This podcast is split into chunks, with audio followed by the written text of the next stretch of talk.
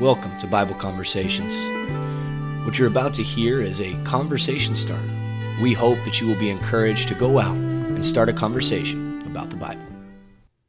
New Year's resolutions. Man, what a wonderful concept that is. You start a new year and you're resolving to do something differently. You're resolving to do something better. You're wanting to become better yourself. Now, a lot of times our New Year's resolutions are, well, I'm going to go to the gym every day and I'm going to get fit and I'm going to get strong. Or uh, they're more along the lines of, I'm going to be nicer to people. Or I'm going to cook home cooked meals uh, four or five times a week. Or I'm going to stop eating out so much. Or physical things, material things. And what I want to do today is I want to encourage everybody that is listening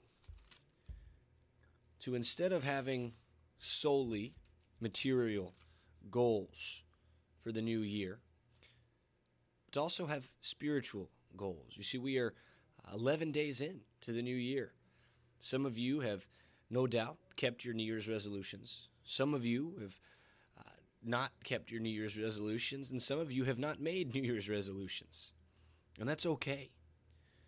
All of those are okay. What I want to do now is to let you know that you don't have to have a New Year's resolution to change. You don't have to have that first day of the year set aside to be the start of something new, to be the start of something great. In fact, you can start that something new, you can start that something great right now. Right now.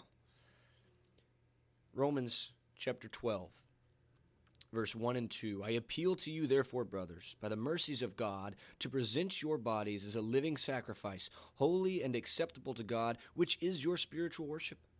Do not be conformed to this world, but be transformed by the renewal of your mind, that by testing you may discern what is the will of God, what is good and acceptable and perfect.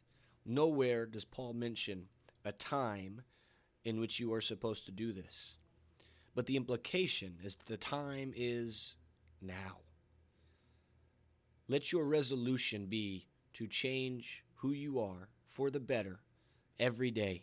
Every morning when you wake up, you are going to make a decision to be better, to change who you are to be more like God, to transform who you are to be more like God. And it starts with the mind.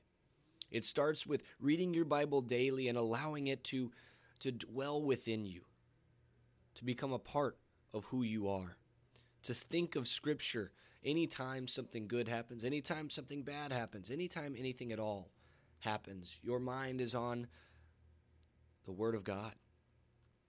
But also, not only are you able to think about the Word of God, but you're applying it to your life. I want to encourage you today to make your new day resolution and to make it every single day, to follow after God, to learn more about Him, to become more like Christ. I also want to encourage you to talk to somebody you know about this. Ask them how their New Year's resolutions have gone, and if they've gone well, encourage them to try a new one. If it hasn't gone as well, encourage them to try again. And at the center of all of it, Make sure that you talk about Jesus, you talk about Christ. Because what greater thing do we have to talk about than our Savior? I hope you have a wonderful, wonderful rest of your day. God bless. Thank you so much for listening to our conversation starter. We hope that you have enjoyed it and been encouraged. We also ask that you find us on Facebook and like our page, give us a comment if you so desire. You can also reach us via email at kcocbibleconversations at gmail.com. Please make sure you follow us on Spotify or iTunes, wherever it is that you get your podcasts. And make sure that you download the Ministry League app and all of its wonderful, wonderful tools. Please make sure you check out our full podcast that comes out Fridays at 6 a.m. We love you all. Have a blessed day.